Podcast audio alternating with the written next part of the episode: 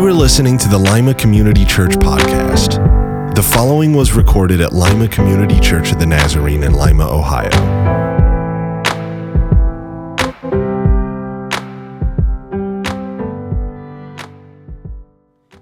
Those things that uh, as a pastor you get to be in the highs and the lows, the, the great times, the terrible times. But I'll tell you this last year, one of the, the most special times to me was spending time with Matt that day before he passed. Didn't know he was going to pass, but just uh, sensing the presence of the Lord in that room as we talked, we prayed. And um, it's just the love of God, right? I mean, it's, it's unfathomable. It's, um, but it's available. And what, a, what an awesome, thank you, Jack, for sharing. That's incredible what the Lord has done in Matt's life and in your lives. All right, question How many of you talk to yourself?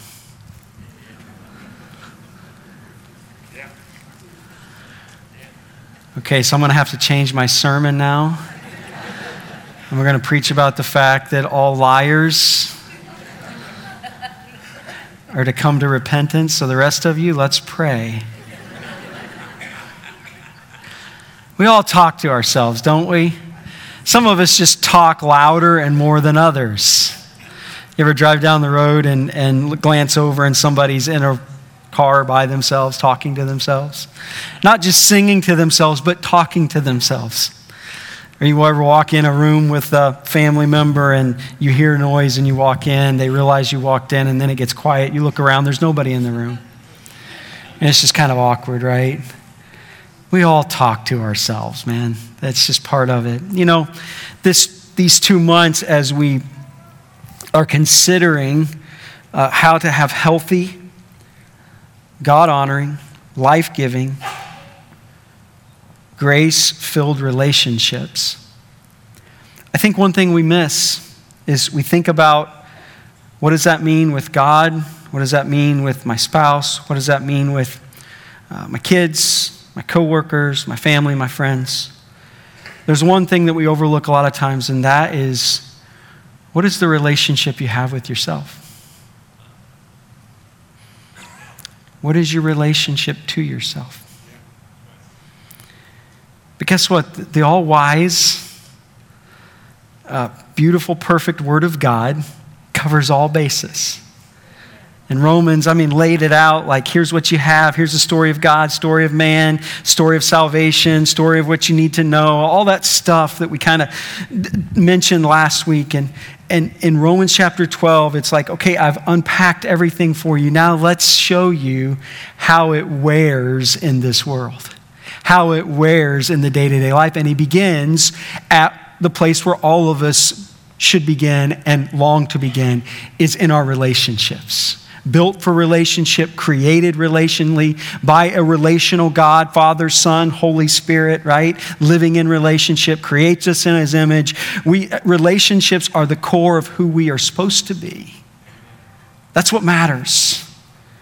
What you accumulate, what you do, what you experience, those are all afterthoughts to the relationships that you have in this world.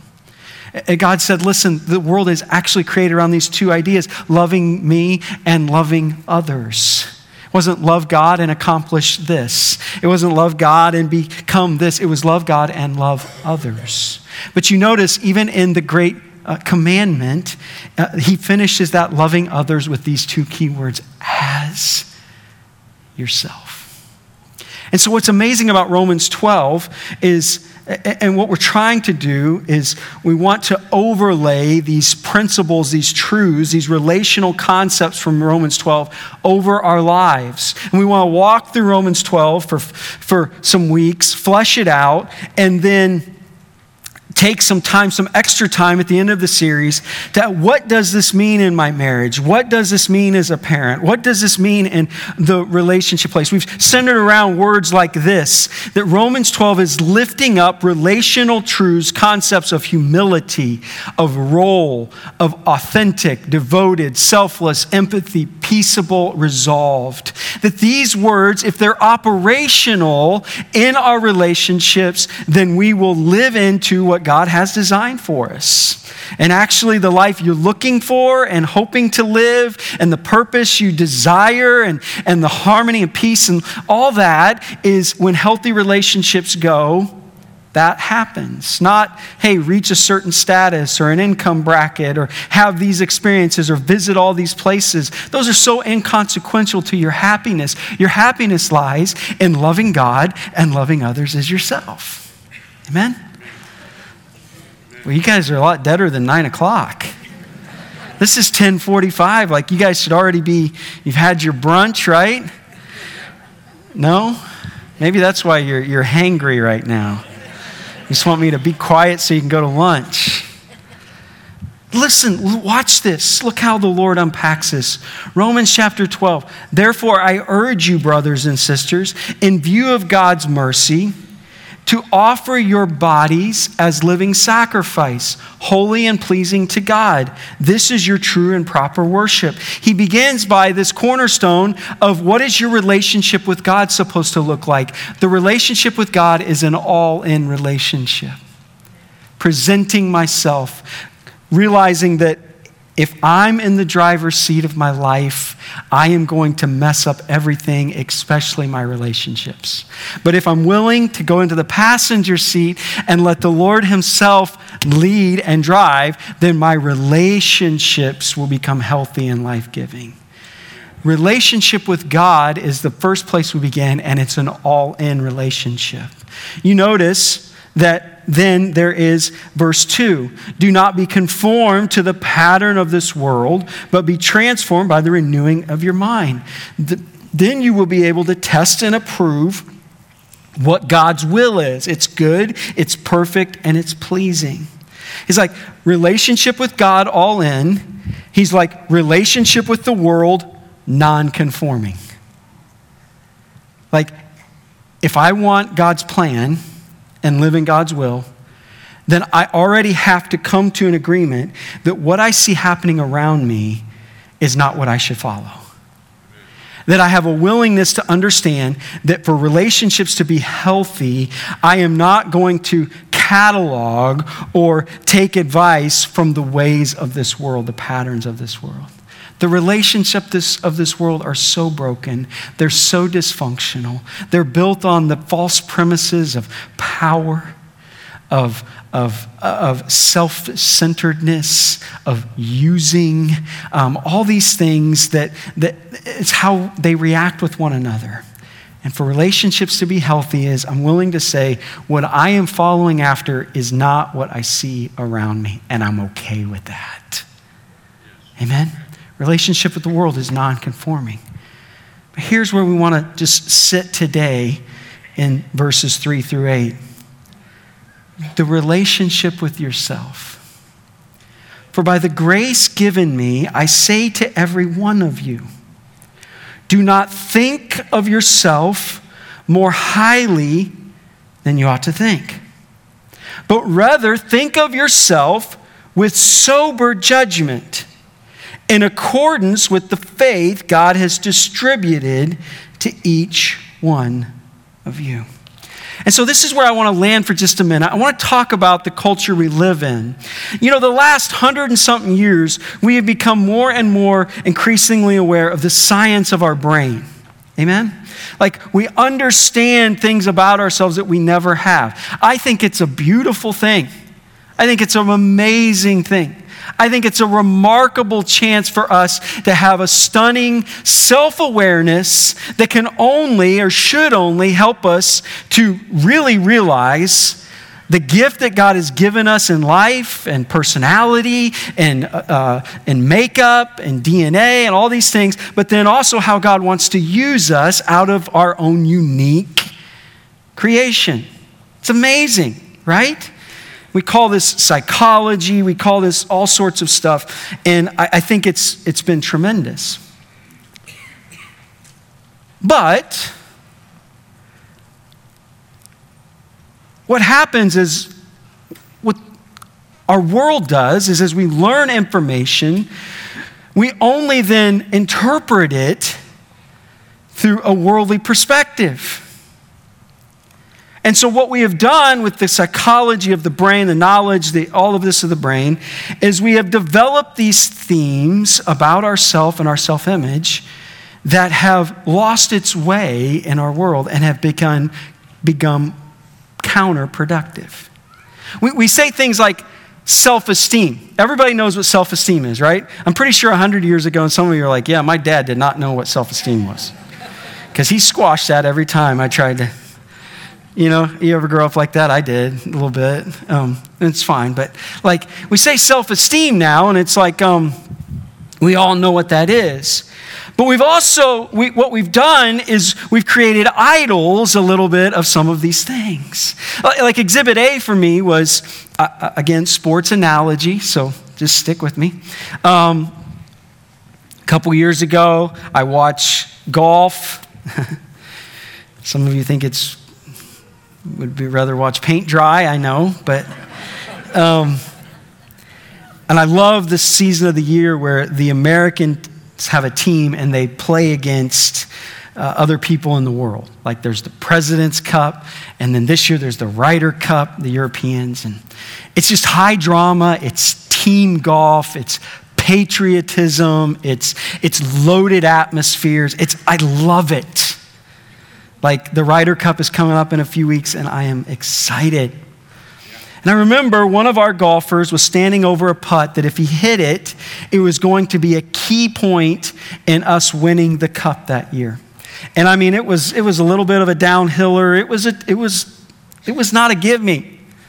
And he stood over that with all of the pressure on him. And sure enough, he strikes the ball perfectly, center cup, and we're going to win the cup. And he stands there with his arms like this, and the TV and all the cameras that we have now focus in on him. And I remember him yelling these words I love me a little me. That's what he said. And my excitement went, Oh, are you kidding me? You just won the cup for the United States, and I love me a little me. Right? It's not so dissimilar to Colby. I've told you this story. First carry of the year, takes the pitch, goes around the corner, heads for the end zone, gonna score, goes right by me. I'm excited. He, uh, you know, he's gonna score a 60 yard touchdown. He gets into the end zone, turns around, drops the ball, and starts beating his chest. And I go from like, yeah, to like, oh, I am an extreme failure right? And so we're, we're wrestling with self esteem things. And, and so often we, we, we like, we, we think we need to, to just go all in on this idea that you got to feel good, look good. That's what matters more than anything. Bump, pump up, pump up, pump up, pump up, right? And yet we live in a world that's so broken. And so it creates all sorts of tensions. Think about Adam in the garden with Eve. They have eaten the fruit, they have sinned, they have become conscious of their sin.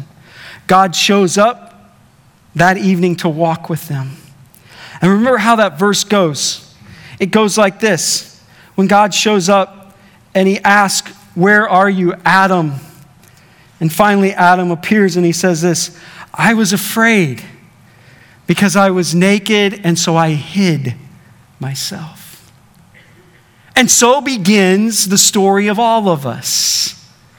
That because in our broken world, with our own brokenness, and we live in broken homes with broken parents, we go to broken schools, and, and you, know what I, you know what I'm talking about. That out of that, it creates this tangled mess where now words like shame, and insecurity that result in denials become large burdens that we live with. Amen? I think you know what I'm talking about. I, I, I want to read this to you. I, I, don't normally read, but this week, uh, Christian psychologist Paul Tournier wrote a book called The Strong and the Weak. The thesis of the book, he's a respected voice, is simple. He says, after years of counseling people of all backgrounds, I came to the conclusion that everyone is desperately insecure. Everyone. Like we talk about people being insecure. Guess what? I think my experience is we're all insecure, right? He said some people demonstrate their insecurity with strong reactions, while others demonstrate their insecurity with weak reactions. Then he goes on in this book to just story after story of story who people have acted out of their insecurity. He said people who power up come down on you hard, let you know quickly who they are, what they've done, tell you how many people report them, how much they earn, seek to impress you, are desperately insecure. People with strong reactions like emotional outbursts, anger, tirades, super high control issues are exhibiting defense mechanisms that are used to keep people at a distance so others do not see who they really are and maybe reject them.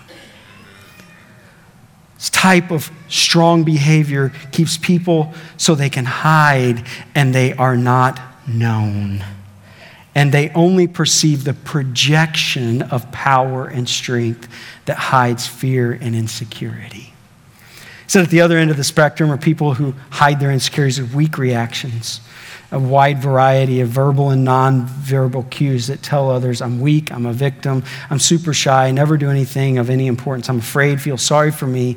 And what these reactions are and listen is support and concern. And what they're really trying to do is to, is they, they don't really want your help. They're hiding and they develop this kind of uh, victim mentality so you do not understand who they really are.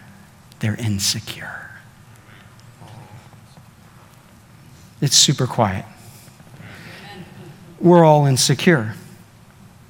So, how do we figure this out? In a culture that's saying you need to have a healthy self-esteem. All this stuff and there's some of that. Uh, then there's this, this brokenness that we all live with and we're insecure and we're, we're, we're, we're dealing with out of that shame and fear and denial right? Like this is what we do. This is what adam did right? Like well what happened adam? Well the woman you gave me so he starts blaming, right? This is what we do. I'm going to blame you and I'm going to blame my home. I'm going to blame my parents. I'm going to blame this and that. I, okay. I love what Rick Warren says about the word blame. He said the word blame is actually be lame. to blame is to be lame, right? And so we're living in this. And what it does is so often it creates a faulty, unhealthy, dysfunctional relationship to ourselves. And Paul says, hey guys, I got this deal going on. The Lord has this deal going on. It's the church. He's going to say that he's going to follow not thinking more highly of yourself. That, like, listen, we are members, we are one body with many members, and these members all don't have the same function. So in Christ, though many, we form one body, and each member belongs to all the others. Like, the big deal with God is to build this community of believers, the church, where relationships, which is the heart of what we are, are lived out in healthy, life giving, purpose filled ways. And that actually, when this, when we're the laboratory, when we're the, um, when we're this, this picture to the world of what God can do, it actually becomes by this all men will know that you're my disciples by your love for one another the most powerful, the most powerful witness to the dying, lost world about the saving grace of Jesus is when the community of believers live like the community of believers in healthy relationship. And he's like, hey, relationships with God, all in. With the world, don't need it. But with yourself, you need to be healthy and accurate. If you are not healthy and accurate about yourself, it will pervert the other relationships. It will cause dysfunction. It will cause turmoil. It'll rip. It'll tear. It'll hurt others. Have you been married? You know what I'm talking about, right? Come on. You know what is amazing about this verse? For by the grace given, I say to each every one of you, do not think of yourselves more highly than you ought, but rather think of yourself with sober judgment. This word here, these are marvelous words.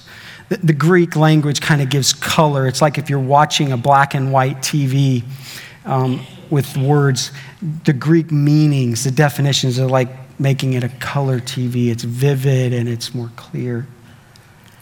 And actually, to be sober minded is to be in one's right mind.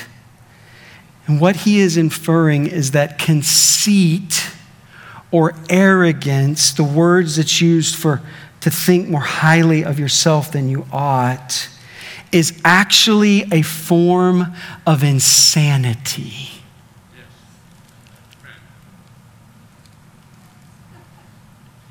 We think of insanity as like people who talk to themselves. No.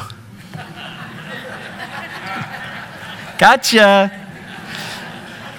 No, like, you know, who are dealing with very deep mental health issues, right? And there's a, there's a level of insanity.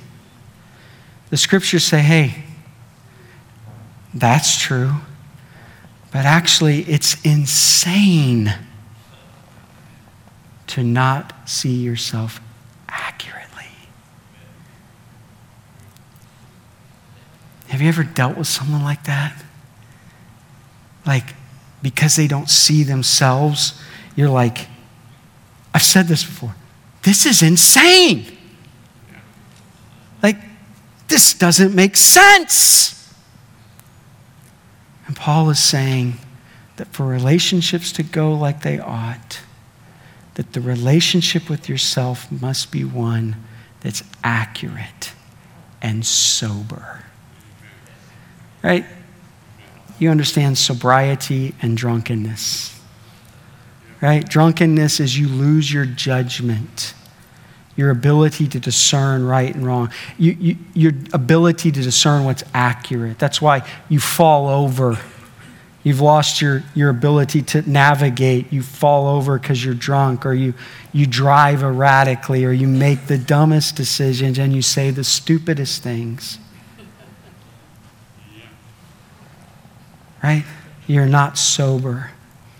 And to think of yourself more highly than you ought is to be drunk in relationships.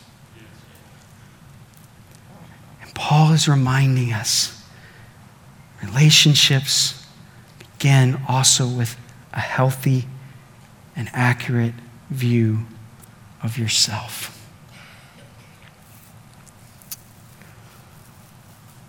I'll just put myself out there, okay? Can I do that? I've thought about this a lot because this has been this has been a major work of the Holy Spirit in my life for 25 years. Uh, you know, I'm in, I'm in Bible college, I'm in whatever you call it, seminary. I'm learning about God. I'm learning all this cool stuff about God. I'm going to teach people about God. I'm having these intellectual conversations about God. And what began to happen, happen in my heart was I became um, I began to think of myself more highly than I ought. I develop an arrogance. I remember it. Because even though sometimes I didn't realize it, my relationships really struggled. Even with my parents. Because I had to tell my parents everything they believed was wrong. Amen? You ever been there? You come home from college and you're like, no, no, no, why have you been believing that? Like, do you see where this is going? And what happened is then I met a girl and I decided to share life together with this person. And marriage is a call for an equal union, is it not? And guess what I brought into the marriage?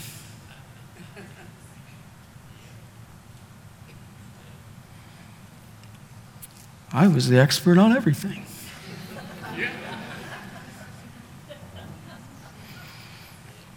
Do you know how that works in a marriage?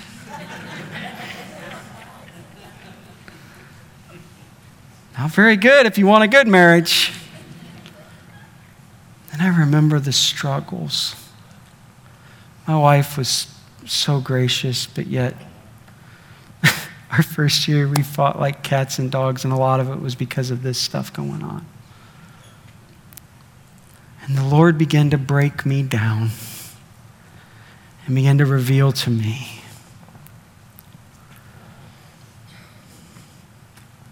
you cannot think of yourself more highly than you ought. And guess what happened? When I began to allow the sanctifying presence of God to change my perception of myself, when I began to realize that the insecurities that I had that caused me to be combative, and sometimes I needed to be knowledgeable because of where I thought I came from and what I needed to project, that when I began to lean into, I was, I was forgiven and loved and all these things from God as a child of God when I began to realize the way I was wired, the way I looked, the way I spoke, the way I acted, there was nothing wrong with that. It wasn't inadequate. I didn't need to feel inferior to anybody else. It was just I was created this unique way by God. And when I began to lean into those things and I began to realize that I was not any better, than my wife. My opinion didn't matter. It didn't matter if I was a theologian. Guess what happened to the quality of that relationship?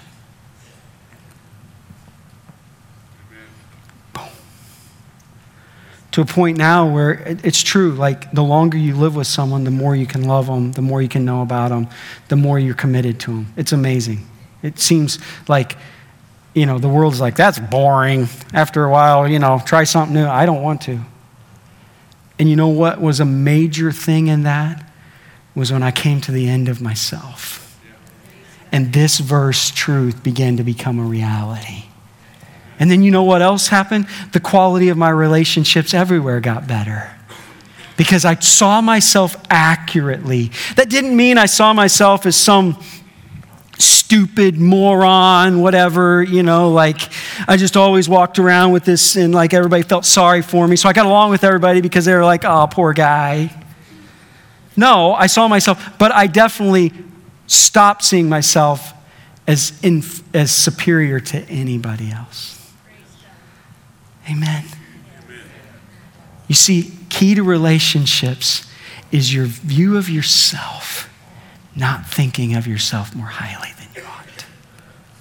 And what that does is it spills over, and then what do I have to bring to the table? Because he says, right after this, for just as each of us has one body with many members, and these members do not have all the same function, so in Christ we, though many, form one body, and each member belongs to all the others. We think the heart is a really important thing, and it is. But good luck living without a liver. Amen? Like, just because I stand up here and I'm more visible in the body of Christ because of different things that God has given me to do and a role to fulfill does not for a minute mean that my role is any more different or more important than your role in the body of Christ. If we would grab a hold of that, we would change this community. The scriptures say it's the priesthood of all believers. It's not just a few of us that, well, they're, you know, no. And the ability to accurately see yourself is crucial to healthy relationships. I mean, think about what he says. We have different gifts according to the grace given to each us. This word is charismata. God gives us gifts. Um, God graciously gives us, undeservedly given by the Holy Spirit. He, he actually didn't ask you what gift you wanted, He gave you one. and when we have an accurate understanding of who we are and that we are simply part of a team and that we are called to fulfill our function in the team, and that if we don't, uh, the team's not going to you know, it's, it's the team. Like I was telling them first service, and I know you're not going to like this, but a couple years ago, I went to a football game at that, that school up north. TTUN. I won't even say it. And I remember uh, Iowa was playing in that game. That was the redeemable thing, right? And I remember standing there, and you know, before the game, every school they play like history of the school and this pump, this music to, to pump you up and, and to think about the tradition. And there was that, that iconic line in college football, Bo Schembechler, that when he came to Michigan, or can I say Michigan? Exigan or whatever they say, whatever you guys say. Like, he's like, we're going to turn this thing back around and we're going to be champions, blah, blah, blah, blah. And, and like, and he preached this message. It's the team, the team, the team. That it's not the quarterback, it's not the running back, it's the team. Same message that like Saban and all these guys that are successful are always preaching. This is what the body of Christ is. It's the team, the team, the team. And when we have lost ourself and our self-importance, we give ourselves up for the team. We very easily find our role and we lean into it. Listen to what he says. We have different gifts according to the grace given to each of us. If your gift is prophesying, then prophesy in accordance with your faith. If it's serving, then serve. If it's teaching, then teach. If it's to encourage, then give encouragement. If it's giving, then give generously. If it's to lead, do diligently. If it's to show mercy, do cheerfully. He's like, you know what can happen? Is if you think of yourself accurately and you lose yourself for the team and you find your role and you lean into it, we create this community of people that love and serve and care for one another and then together do it to the world. And we show the love of Christ. if it's prophesying, let's just think about those words before we go. Prophecy is this divine enablement to proclaim God's truth with power and clarity in a timely and culturally sensitive fashion that results in correction, repentance, or edification. It's the ability to reveal God's word accurately. There are people in this room who God has given you the role of prophecy. You are thinking about what went wrong, what caused this, what do people need to know to get better. And he said, Some of you need to lean into that role. It's the goal of service. Service is that divine enablement to proclaim God's truth with power, or sorry, the divine enablement to attach spiritual value to the accomplishment of physical tasks within the body of Christ. The ability to demonstrate love by meeting practical needs for Christians and for other people. The gift of service is always asking this question what can I do to help? And some of you in this room have been given this gift and this role. You haven't been given the gift of prophecy. You've not been given the gift, you've been given the gift of service. And to have a accurate understanding of who I am not an elevated or an efficient view, but like, I just know I'm a server, man. I'm a this, and I love that, and I'm leaning into that because together we're doing something better, is to have a proper relationship with yourself. Amen? Amen. Teaching the divine enablement to understand and give detailed explanation of biblical truth the ability to search out and validate truth which has been presented. Asking the question, what's the truth? Where did we get that? Why? We desperately need you that have the gift of teaching to use these gifts to continue to help us understand God's will and plan for our lives. The gift of exhortation, the divine enablement to come alongside another in need of encouragement, to reassure, strengthen, affirm, or maybe even challenge those who are discouraged or wavering in their faith. The ability to stimulate the faith of others. People with exhortation are asking this question what must be done to fix this? That's your role gift of giving, right? Everybody wants this gift because it's the divine enablement to earn money, Woo! to manage it well, and to wisely contribute to the work of the Lord with cheerfulness and liberality. The ability to entrust personal assets to others for the furtherance of the kingdom. People with the gift of giving are asking this question what can I give to meet the need? The gift of leadership, the divine enablement to see what needs to be done, set goals, and attract, lead, and motivate people to accomplish the work of ministry, the ability to coordinate the activities of others for the achievement of common goals. People with the gift of leadership are asking, What's the goal? And the last one, the gift of mercy, the divine enablement to minister cheerfully and appropriately to people who are suffering or undeserving and to spare them from punishment or consequences justly deserved, the ability to identify with and comfort those who are in distress. The people with the gift of mercy are always asking the question how can I make them feel better? You see, why he outlines these things is he's highlighting once again that what God wants to do is to create a thriving, life giving community of people that serve, encourage, edify, strengthen one another. But that does not happen when we don't live in proper relationship to ourselves. And I began to think, well, I can do this, this, this, and this. Or I begin to, you, you see what I mean? Find your role, lean into it, and lose yourself for the team.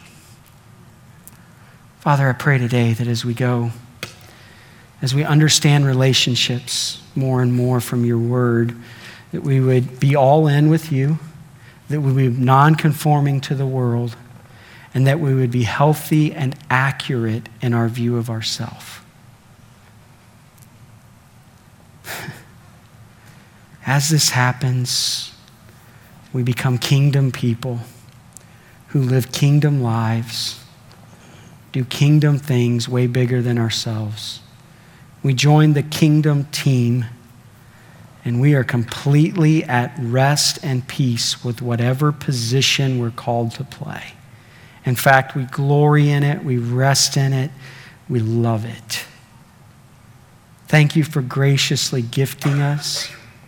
And Lord, help us not to muck it up, mess it up, because we think of ourselves too highly than we ought, but to have an accurate assessment and to realize that really we are all equals, all equally important all equally valuable, and that together we make a huge difference.